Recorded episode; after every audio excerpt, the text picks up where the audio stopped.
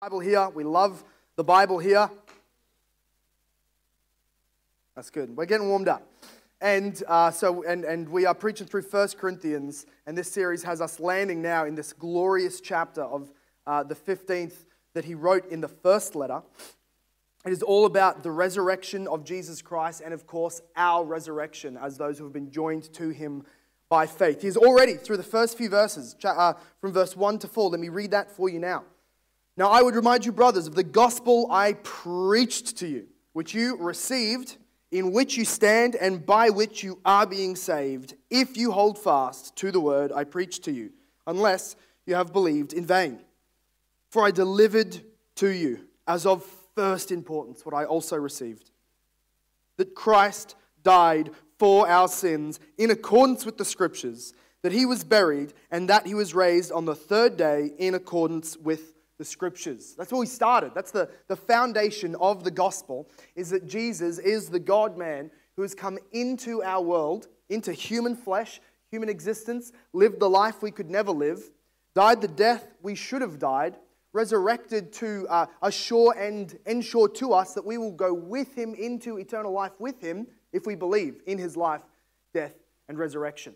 Paul has preached that as absolute truth. And then the next part that he does, from about verse, verse 5 through to 11, he's proving the fact, or, or, or rather, he's not defending the resurrection of Jesus. It defends itself, it's just absolute reality. However, he's saying since that happened, it has left behind a wake of witnesses who saw it, have been giving witness to that, have been preaching all about it. So they, they were the first two. And then, of course, the third thing that we looked at was that those witnesses who saw the resurrection became workers because of the res- resurrection power that became innate to them. That by the Holy Spirit who raised Jesus from the dead, Romans 8:11 tells us now dwells in those who have faith and therefore we get busy with eternal infinite Jesus Holy Spirit resurrection up from the dead power in our lives because hell exists because the cross is a historical fact because in his resurrection he sealed the salvation of anyone who will believe and because the Holy Spirit is among us and empowering that message it is worthy to be worked hard for. It is a message that is worth laboring to get out in whatever way God has gifted us, as we read in 1 Corinthians 12 through 14. But now, in this section, I'm asking you to put on your theology caps because he goes from, from sheer proclamation. He's going to go from proclamation to argumentation. And he's going to go from preaching to sort of teaching about theology. Now, we know they're all interconnected. You don't really preach without some elements of argumentation. You don't ever preach without some teaching of theology. But Paul is really zeroing in on verses 12 through 19 in logical, even a little bit of philosophical, theological argumentation. I'm going to read it and then we will start breaking it down about all, uh, what he means and all that it infers. He's going to make one overarching argument. I, I want to say this before you read it so you can see it in the text. He's going to make one overarching argument and then infer five logical conclusions from that argument. The argument that he's going to make is in verse 13 and 17. He basically repeats himself. And what he says is that if one man, Jesus, rose from the dead, there is no logical ability to say that there is a universal negative saying people do not rise from the dead. Or to say it as Paul says it, if the dead are not raised in general, Jesus was not raised in particular. The reality of a logical or universal absolute is that a single exception obliterates it. It's not a logical absolute, it's not a universal truth if there are any exceptions whatsoever. So he's speaking into the Corinthian mess of a church because there are some in them, we don't know how many, We don't know how, how influential this was, but it's enough that Paul uh, uh, ends his letter with this enormous chapter, this climactic tirade against this false theology. But enough of them had bought into the errors. Now, the errors, as we've established in prior weeks, they could have come from the Sadducees, the, the, the Jewish teachers, or they could have come from the Greek philosophy side of things. Because the church uh, was obviously plagued by Jewish heresies that sort of just naturally carried over from the Old Testament people. uh, but also it was situated in Corinth, a, a, a Greek and Roman colony. So it's very much at the center of all of these worlds. The, the, the Greek philosophers taught that the soul in you is that spark of the divine. It's eternal. It doesn't die, but it's currently jailed, prisoned by flesh, which is evil and horrible and disgusting. And that's why you suffer. But death is good news. Because at death, you, you escape the body and you go into some celestial, eternal abode where you don't have bodies, you don't eat food, there's no creation, it's just disembodied paradise. It's not the Christian gospel. It's not at all uh, uh, able to be fixed in with the Christian gospel. And the Sadducees had actually just believed that there's nothing after this life. This is the one God made us for. This is the one we should live it up in. This is the one that the Bible teaches us about. No, nothing future, nothing coming after death. This is it. So, whichever heresy came, Paul's, Paul's recognizing that in the Corinthians, some of them believe that Jesus rose from the dead, but we do not raise from the dead saying, let's get logical, let's get philosophical, let's get theological, that makes no sense.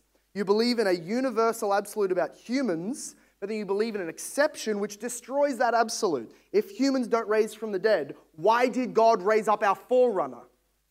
If God, in his timeline, has no uh, intent to raise humanity up in their bodies from the grave, then why did he do it to our exemplar, our forerunner, our priority, our primary front carriage of the train. Why did he do it to him if he does not intend to do it to all in him?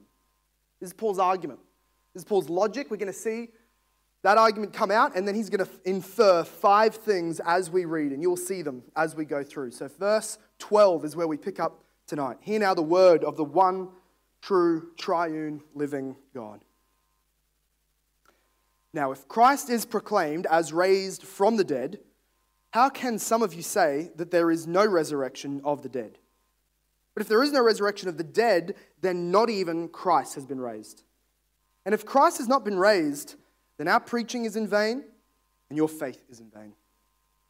We are even found to be misrepresenting God because we testified about God that he raised Christ, whom he did not raise, if it is true that the dead are not raised. For if the dead are not raised, not even Christ has been raised. And if Christ has not been raised, your faith is futile and you are still in your sins. Then those also who have fallen asleep in Christ have perished. And lastly, if in Christ we have hope in this life only, we are the most of all people to be pitied. May God bless the reading and expounding and hearing and loving and delighting in of his own precious authoritative word. Paul begins tonight in this argument. This is a, a, a, a little bit of Latin warning. Not speaking in tongues. We went through 1 Corinthians 14. The, the, the Latin here is reductio ad absurdum. You're welcome. That's free. Write it down. Sounds super smart in your next meeting. Reductio ad absurdum is a logical argument where you take somebody's argue or somebody's position and you sort of you, you disagree with it, but for argument's sake, you, you sort of pop them out of the driver's seat, you get in it, and you drive it to its logical conclusion, which is a, an absurd dead end. What Paul does. He says, okay, you proclaim that Christ has risen from the dead, but you believe that the dead are not raised. Let me get into your argument and abductio ad absurdum, re- reduce it down to its most absurd conclusions, which you obviously haven't been able to infer. But I'll infer that for you. And so he starts making these arguments. Number one, his number one argument here is inference number one in verse 14 Our preaching and your faith is in vain. The, the first thing that we're going to, even before we start pulling that apart, the first thing we need to realize is that the Christian religion, if we want to call it that, the Christian theology, Christian truth as it comes out of the Word of God, is such a complete and consistent whole with every part interconnected and interwoven with every other truth and doctrine that to take one part out is to dislocate the whole lot. This is why Christianity does not syncretize or mix with any other religion on any other point. It's not enough to take the top three most important parts of Christianity, take that to a, to a pagan or a Muslim or a Buddhist nation and sort of try at least get them to accept the minimals. You can stay Buddhist in all these other things. You can stay uh, atheist in all these other ways. You can stay a Muslim in all those other ways. Just accept the, the important three. That's not what God has done. He hasn't given us the top three things to memorize. He's revealed to us a whole body of internally consistent truth. Think of it as a spider's web. It is, it is absurd to be able to say or think that in a spider's web, you're not going to touch the whole thing. You're not going to affect the center, the really important part. All you're going to do is snip something right out at the edge. That's all you're going to do. But you've done it, haven't you? You've done it. I know. You do. You pick up a stick, no one's looking. You're afraid of your hippie mates, and you poke the thing, you stick it somewhere, you throw a rock at it just to watch it bounce and twang, and it does. No, no matter where you hit it on that spider's web, everything else is shoved out of joint. And that is Christian theology. And, and what, I, what I need you to know is that as you aim to defend the faith to others and to think of the faith yourself, and, and as you seek to be defended against heresies, you need to have a, a solid and sound understanding of systematic theology. And wherever you are now, you can begin or you can advance. Because systematic theology, and what we mean by that is, is, is topical and categorized understandings of the doctrines of Scripture. So you don't just see the narrative of the Bible, but you see the individual truths that God has revealed through it. So we take the whole Bible and its teaching on God, on the Trinity, on Scripture, on the Holy Spirit, on regeneration, on justification, on sanctification, on glorification. We, we take all these categories. This is what systematic theology is. And as you get a good understanding of each of them out of maybe a systematic theology textbook, maybe a lecture series, just, just ask us if you need a good recommendation. As you understand those, each thread of the spider's web is secured and strengthened. So that when somebody comes up, and maybe they're a heretic, maybe they're a well meaning, ignorant brother or sister, maybe there's somebody you found online and you're learning from their teaching, and they seek to cut an integral part or any part of the Christian doctrine and theology, you notice and you see how all of it is affected. You're not quick to jump on. You're not quick to swallow the cyanide. You're not quick to, to be found defenseless against this because you have a solid shield of systematic theology. This is my, this is my beseeching you. Have a good, sound theology. Don't be afraid of those words. Love it. God's word includes it. So the Christian truth is a inseparable whole and this means, first, we said that Christianity doesn't mix at all with other religions, it stands on its own foundation in Christ. Secondly, point of application is please know your systematic theology and how individuals all individual doctrines all interconnect. But also employ the Socratic method of asking questions and definitions. I know, again, we don't all memorize what Socratic method means. We haven't all studied logic. I haven't. I just read it in a book cheated. I, listened to it in a book. It was an audio book. I'm confessing. But we need to know the Socratic method.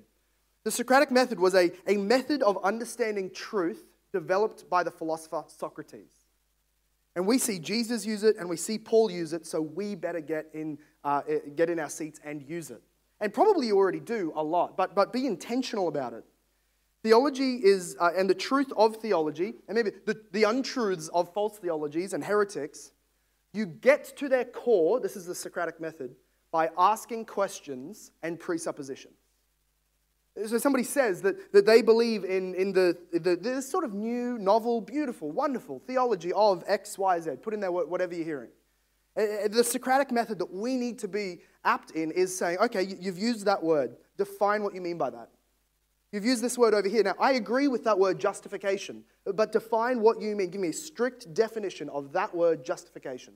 What do you mean by it? Defend it from Scripture. How does that interconnect with other doctrines? Be about asking questions, and then you undermine or you, you open up the basic assumptions, and which are either errors or truths. That, that's what we should be good at.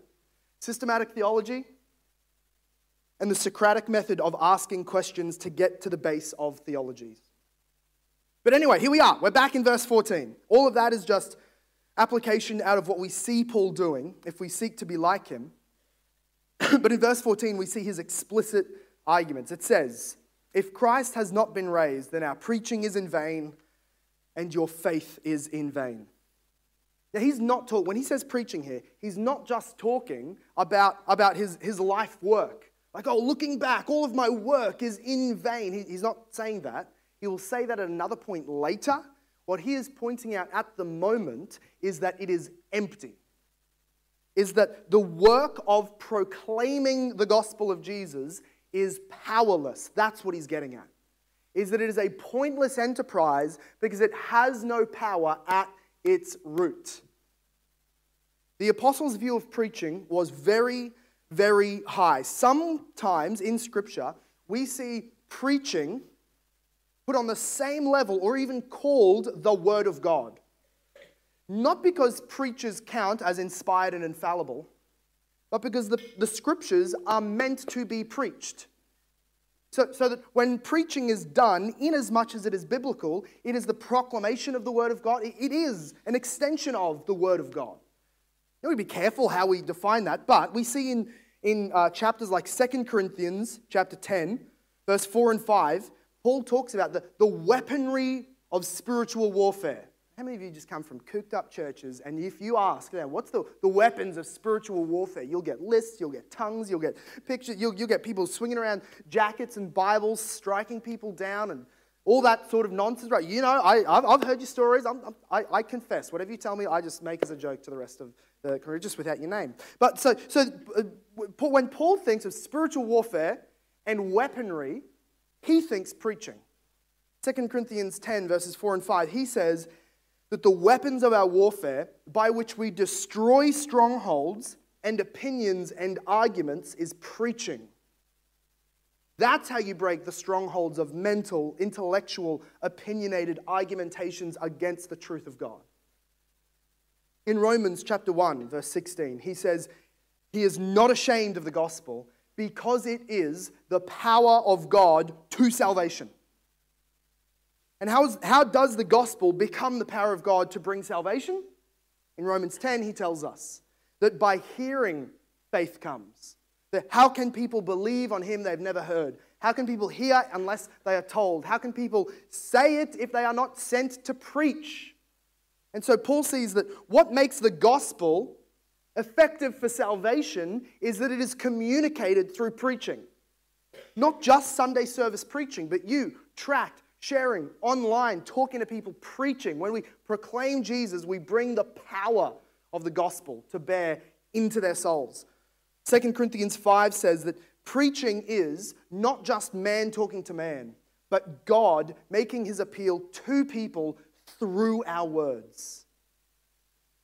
Paul says, uh, Peter says in 1 Peter chapter 1, verse 23, that we are born again by God's seed, and that seed that is planted in our hearts to make us born again, that carries all of that resurrection power, is the gospel, and the gospel is preached. That's how it's planted. That's what, that's what Peter says. So that the apostolic understanding of preaching is so much more than just getting up and giving a message got a talk for you all tonight. I hope you, hope you enjoy. I'm just going to get a stool, sit on down, have a, just have a chat with you. You know, because I'm a hip pastor in skinny jeans. That's, that's just not the apostolic understanding. I don't care what they wear. Understanding of preaching. It's proclamation because God is here tearing his truth into people's hearts. And Paul is saying, it's none of that. If Jesus didn't rise, it's none of that. It's one dying man standing up in front of other terminal patients, imagining a world where there's no death. It's a starving man getting up in front of people starving to death and, and, and getting them into some group exercise of imagining a, a fine feast in a king's banquet, knowing full well there's nothing like that awaiting them.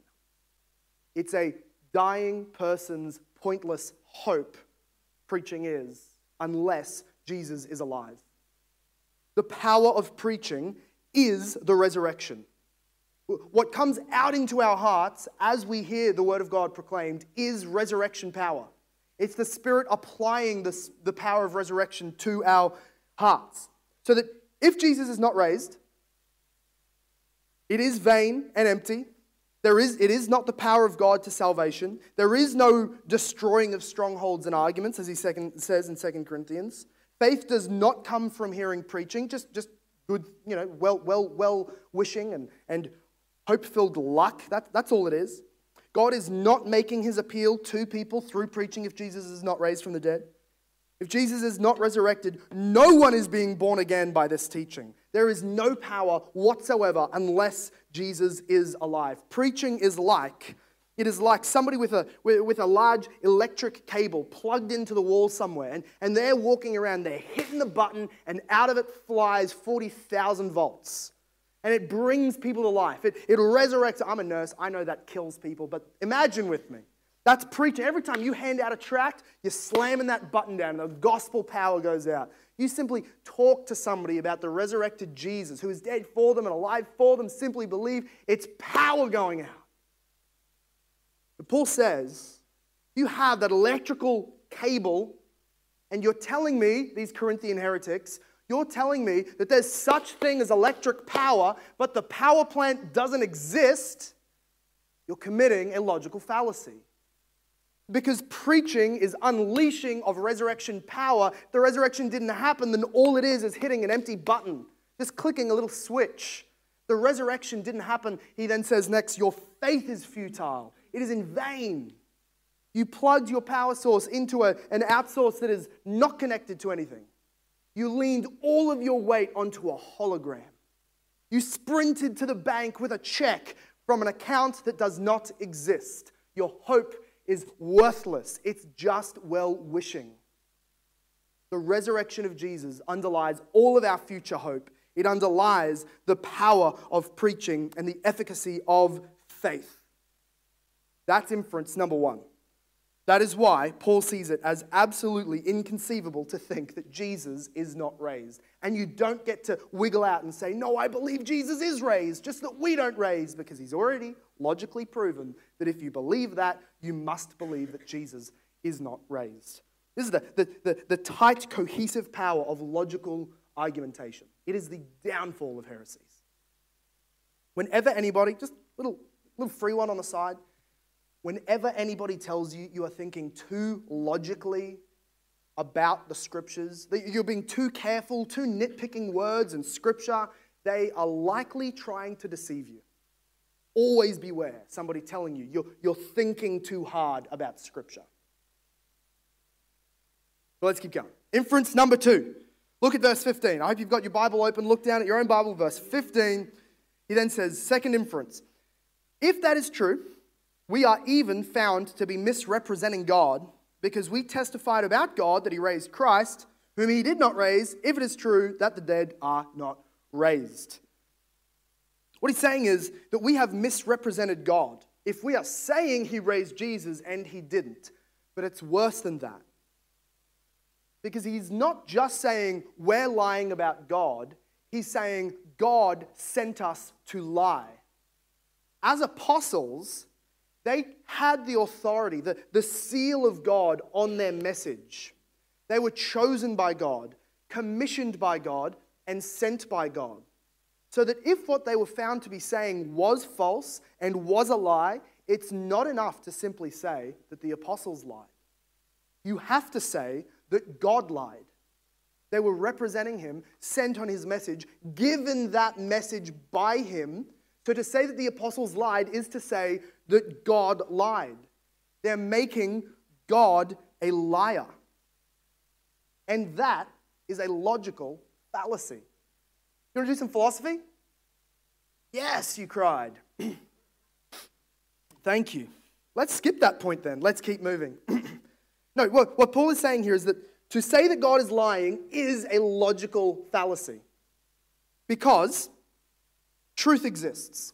You cannot deny that absolute truth exists. To deny that becomes a statement of truth that undergirds the fact that truth exists. You have to assume truth exists to even say truth doesn't exist. So, assumption one truth exists. Assumption number two truth is unknowable, or at least you can't be certain that you know anything true until you know everything that is knowable.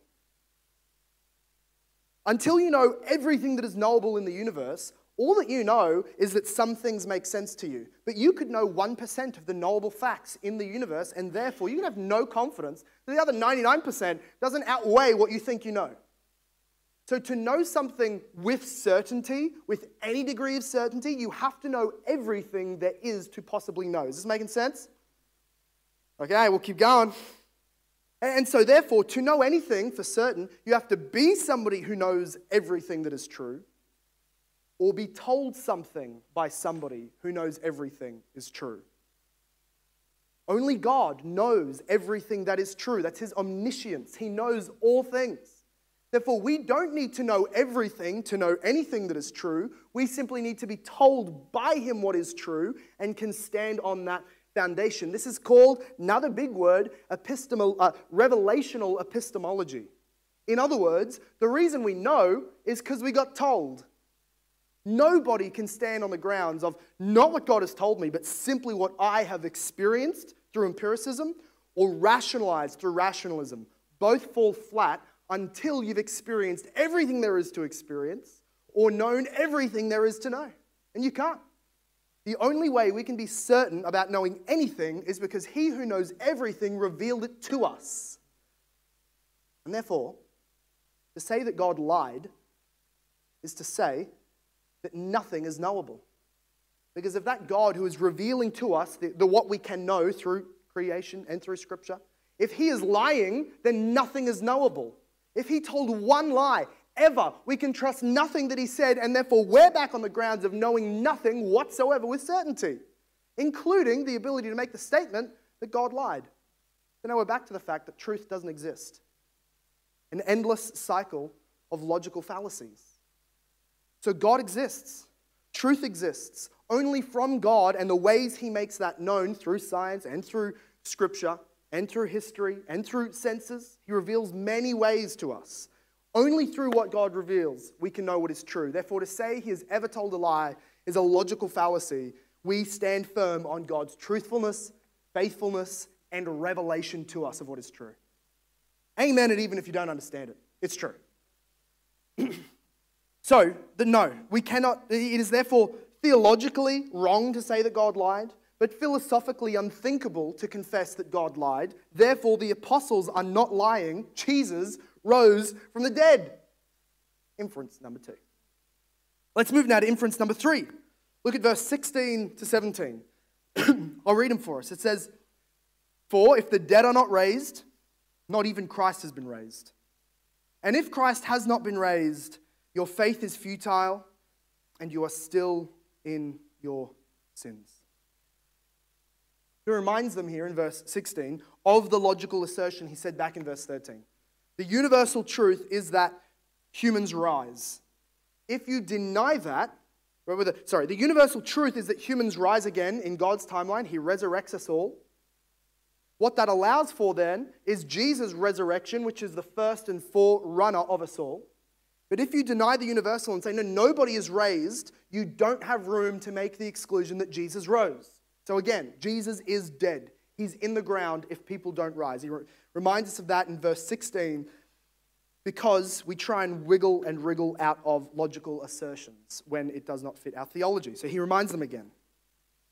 And he makes this the most terrifying of the assertions, I think, that he mentions. He says, If Jesus is not raised, your sins are still upon you. Your claim to believe in some Jesus whose body is rotting in Nazareth, uh, sorry, in, in, in Jerusalem, makes no difference. Every sin you've ever committed is still in your account. Can we, can we be honest with ourselves and, and realize that that is a terrifying thought?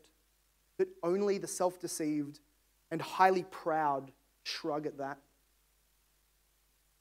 Imagine you had no songs to sing about forgiveness of sins. You had no hope to rejoice in in the mornings as you open the scripture and see that you're, you're, you're, you're forgiven, you're redeemed. Sins have been, have been, by the blood of Jesus, full remission given to you. None of that. None of it. You are still in every one of your sins. And hell, eternal payment for those sins, is the only just end of your life. And don't get comfortable now thinking that that's some kind of future reality. You are currently under the infinite, sovereign, omnipotent, all seeing, condemning eye of God, and that at any moment he could take you to full and eternal justice. It's not a future reality. If you are still in your sins, you are now a blink away from eternal and infinite hell. Terrifying thought. Of course, what's in the background of Paul's mind is do these heretics know anything of their own sin that they can get up with a good conscience and, and, and confirm things like this? If they thought with anything of a biblical mind, if the Spirit opened their eyes at all to their own sin, they would not dare even utter a phrase of the heresy that Jesus is possibly not raised. The, the horror of thinking that your sins are still yours. They were not taken and renamed as Christ's and given to Him. His righteousness was not taken, renamed, and given to you. Nothing of hope, of any forgiveness, any mercy or grace from God, other than what you have already used and abused in this life, is promised to you. Eternal hell awaits at any minute. If Jesus is not risen from the dead. The resurrection, we're told in Romans, that Jesus was risen, he was raised for our justification. We're told here that if he did not rise, we are still in our sins, not justified, not made righteous in God's eyes. Because the resurrection was not just sort of the, the logical necessity. Well, he died, he's got to sort of come back. Can't, can't un, not undo that. Okay, so he's back, and then he can go up to heaven. Earth in those 40 days was sort of just a pit stop, refuel, back up to heaven grab his body, on the go. That's not what it was.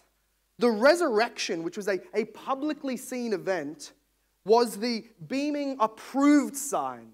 It was the stamp of approval on the payment that Jesus made. Have you ever gone to the fuel station and you're just not sure how much is left on the credit card or your debit card? You're a student, you don't have cards, you just have cash, and you're not sure how much you, you got on the card, and so you put like five bucks of fuel, and it's the minimal, minimal transaction. I just got to get this bomb home. And you walk up to the up to the up to the and say, card, and you, yeah, card, and you hold it tentatively. And you tap it down, for a $5 purchase, you wait, and it feels like an eternity as it, the dots roll on, processing, processing, processing, and it declines. and you're so embarrassed, not just because you've got to sort funds out, but because everybody knows you don't even have five bucks. Well, well, well that, that declined, that, that, that beaming light that is almost blinding as it comes up on that little black and white screen, declined transaction is what the whole world heard if Jesus stayed dead. Those three days of Jesus dying till Sunday morning, the whole world gathered and watched that tomb was the transaction of his perfect life and blood shedding was it accepted by him who lives beyond the grave? Or will his body stay there where it deserves to be because he was all talk when he said that he had God's power, God's righteousness, God's life in himself to make payment for us? The whole earth waited.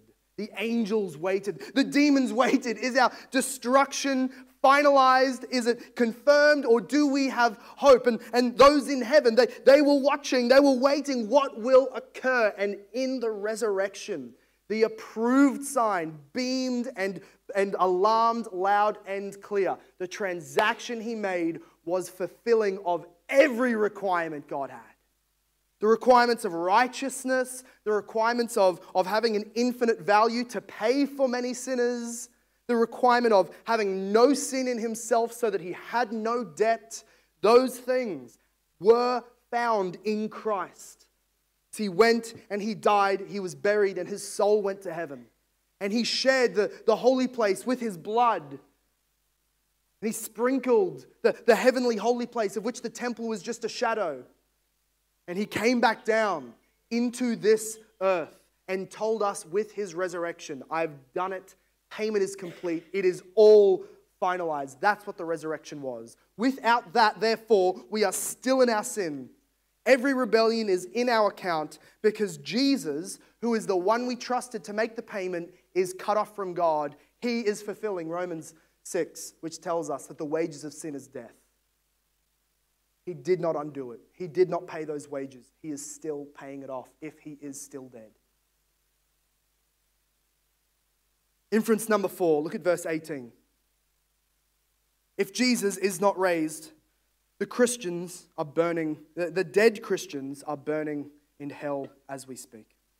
Verse 18. And then those also who have fallen asleep in Christ have perished. You cannot pretend that Jesus is dead, but we will live. We, we go to him after death. If he's in the grave, if he's still under the punishment of God in hell, that's where we go. The, the hope of life after the grave, which is not our eternal hope. Our eternal hope is coming back, God recreating the world and us getting physical bodies back. But in the interim, every Christian who falls asleep, their body goes to the ground, their souls raise up to be with Jesus. And there they wait. They're coming back to receive their bodies. They're coming back in glorious uh, triumph with Jesus and in his train. But if Jesus is not raised, they're not there. Uh, Paul is, is saying that those Christians that they know in the, in, the, in the church of Corinth who died, they're in hell. The family members that you know, who you prayed with moments before their passing, they're in hell. Every hymn you've ever sung at a funeral around with, with other Christians in, in that beautiful a cappella with hope that Jesus is alive, and around this hospital bed we sit with that hope. No, that person is in a worse state than their dying state. They're eternally dead in hell. Every funeral you've ever been to where somebody says anything like, rest in peace, or anything like, we know that they're in a better place, it is all a useless, empty hope. They're in a worse place than we can imagine, Christian or not. Without the resurrection, no good awaits for us after death. The best and closest thing to heaven we can experience is this life. But if Jesus is alive, then the closest thing, it has been said, the closest thing we will ever experience of hell is this life. Paul goes on. He then makes this fifth inference in verse 19. verse 19, he says, if in Christ we have hope in this life only, we are of all people the most to be pitied. See, if the resurrection of Jesus is, is not true, then we, who have conformed our life to his death because we trust that we'll resurrect like him, if our life has looked like a symbol of crucifixion, which is what the apostles sort of lived out, it's not just dying for Jesus, it's living a death for Jesus. He says if, if that resurrection future is not true, our lives suck most of all. Feel sorry for us. The, the most committed Christian needs your greatest pity. And unlike like it is now, which, which is that the, the most complacent, most lukewarm, most, most still in the waters and idle Christian, they're, they're the most to be pitied right now. Out of all those in the kingdom, they will have few rewards in heaven. They will, they will have little joy in their, in their dying moments. Friends, be zealous about the kingdom because rewards are true, eternal, and coming. But if the resurrection is not true, the hardest workers that Paul said he was last week, those who take the message and live for it, are the most pitiable people. Because the conclusion is if, if Jesus does not come to, to Infill us with the Spirit now, forgive us now, but also assure for us and seal for us an eternal life in an eternal world. Well, the logical conclusion that the Sadducees would make, that the Platonic philosophers would make, is well, this life is all there is. Let's eat, drink, be merry. Tomorrow, existence finishes. Death ends it all, so live it up now. And, and of course, the Christian conclusion would be, and I suppose that, that everything Jesus was winning for us is supposed to happen in this life. And bung eyed, monobrow, scarred up, scratched back, bow legged because he got beat up so many times, Paul, who has no money, no wife, is standing there, balking eyes. Oh, you're kidding me. You think that it's an okay conclusion to make to say, this life is what Jesus died for so that we can live our most abundant, beautiful, glorious life now. Paul is to be pitied. If this life, persecutions, sacrifices, generous with our money, hospitable to people we don't necessarily like, okay? If I got to choose a church, it'd look different. If you got to choose a church, it always looked different. The people that we bring into our lives are different from those that God brings into our lives. Just a moment of honesty. All those sacrifices we make, moving to South Asia with a young family to be in an impoverished city where healthcare is next to zilch, that, That's worth it if this is the life we're living for? No, not worth it at all. Folly. I advise you not to do it. Don't do it. Never do it. Unless Jesus is alive. And unless, on the back of that, you can come to the conclusion that this life is for spending, the next life is for inheriting. If now is for investing, throwing seeds into the soil, and the harvest comes later, then this life is for spending and investing and sowing seed as much as possible. In Paul's mindset, a good test for the Christian life is if I tell you you've got a future life where there's rest forever, if I tell you that there's a future body coming which is not decaying, never gets tired, never feels the anxiety of strenuous labor and responsibility, I promised you that, and your response is kind of, oh, sweet. I mean, sounds good, better than this one. Get tired playing video games for six hours. I'd love to have a better body. If that's your conclusion, then, then Paul's, Paul's conclusion from that is you don't know the Christian life. Or, or at least you're not living in it as you should. If, however, I tell you there is a body coming that won't perish, there's a body coming that doesn't decay, there's a life coming that is not blood, sweat, and tears, and your response is a wordless gasp of relief, you're probably living at the pace of obedience and zeal that God would have you live. The glory of the resurrection is an answer to the, to the intensity of our labors for Jesus, which is just an echo of what he has done for us. So that there's a relationship here. The, the gospel of the future resurrection is maximally good news to those who live most in light of the cross. Jesus' Sunday resurrection is the best news to those who live most like his Friday crucifixion. And so, the death and resurrection of Jesus is not just theological, but it shapes and informs our entire life lived. And so, I have a few, few things to conclude here because what we have gone through tonight, the, the implications and inferences of a dead Jesus, of an unraised Messiah, is the worst news imaginable. It is the worst news imaginable.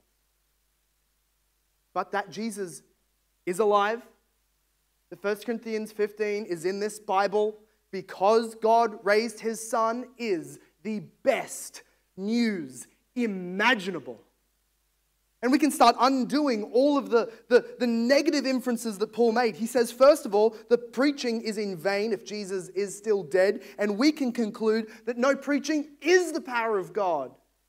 You, despite your giftlessness, me, despite my, my fumbling of words and confusing of categories, my accidental insults to people that, that we all try to get, despite all of that, Jesus uses our words to save eternal souls.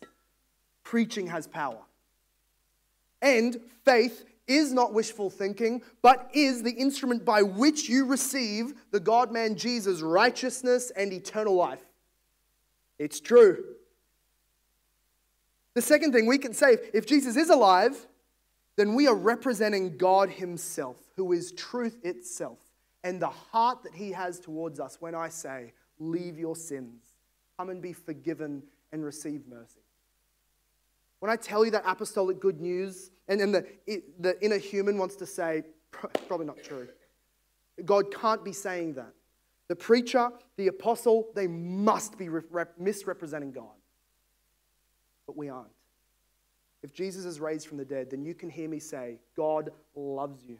God has killed his son in the place of you. God has made all the measures required so that you can trust him, be fully forgiven, justified, brought into his family and an eternal kingdom. And God will never look at you remembering any of your past sins to hold it against you.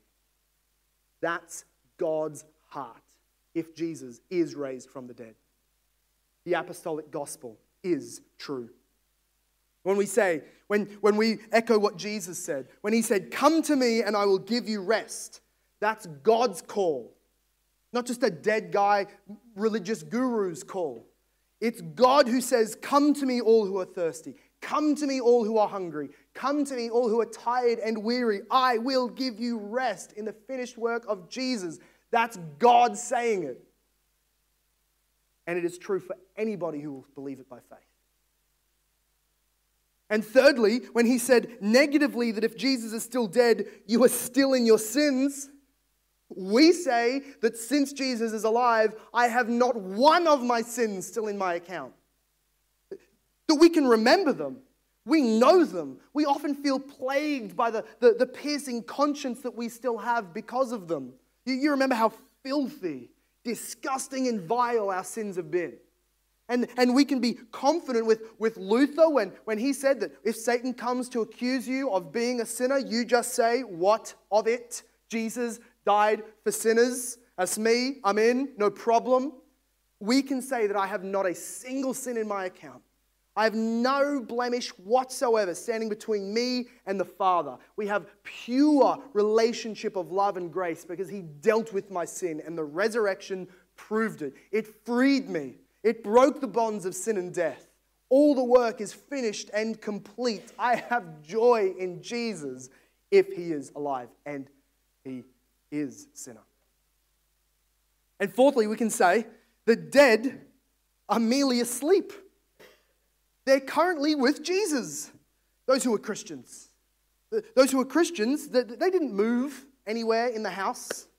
Death to the non believer is, is being kicked out of the realm of life into, into the most horrible of the deep, darkest and deepest of, of deaths out in the street. But for the Christian, you're just being moved from the foyer to the upstairs room, waiting. You're still in Christ. You lived in Christ, and, and sure, for a portion, you, you sort of moved away from those friends that you loved, but they end up coming back to you anyway. You see them upstairs. That's death for the Christian, just moving rooms for a moment, a blink, and then the restoration and renovation of the very house that you live in. That's all death is. And for the unbeliever, death is being kicked out of that house of life into the dark streets of death. So I want to implore you if you are an unbeliever, it doesn't matter whether you're, you're dead or alive if you're a Christian, it just matters that you're in Christ. Are you in Christ? By faith, look at his finished work, trust it, receive it, enter into it, and death becomes just a sleep. And so Paul calls it that. He calls it sleeping. And lastly, if Jesus is alive, scratch that. Since Jesus is alive, we are, of all people, most to be rejoicing. We have a finished work and a set mission before us, but a, a, a, certain victory. We have a finished salvation already given to us, not like the Islamics, not like Jehovah's Witnesses, Mormons, or Buddhists who, who have a long ladder to climb to God. We have God come to us, completed the work, brought us into his very presence and nature and relationship in his Son, and we live our life there we have the best songs to sing because we call out and cry out to God in exaltation of the glorious gospel that is true. We are rejoicing. Though we labor, I know some of us have depression. I know some of us have anxiety. I know that some of us struggle under the stresses of maybe our job or certain situations. I know there's time to mourn and weep at the deathbed. But even every bit of suffering is just gearing you back like an automatic uh, uh, a crossbow being clicked back on a castle wall. The further it pulls back, the harder it's going to fly every bit of suffering, you're just clicking back a little bit more, and there is more glory yet to come. The, the Christian has joy unspeakable in our labor, in our life, and in our death. We have a resurrected Jesus, and therefore we have a powerful, life giving, promised good news to tell the world, tell our friends, to tell you Jesus is alive. Leave your sins behind Come to him, embrace him, be found in him, finished. Let's pray.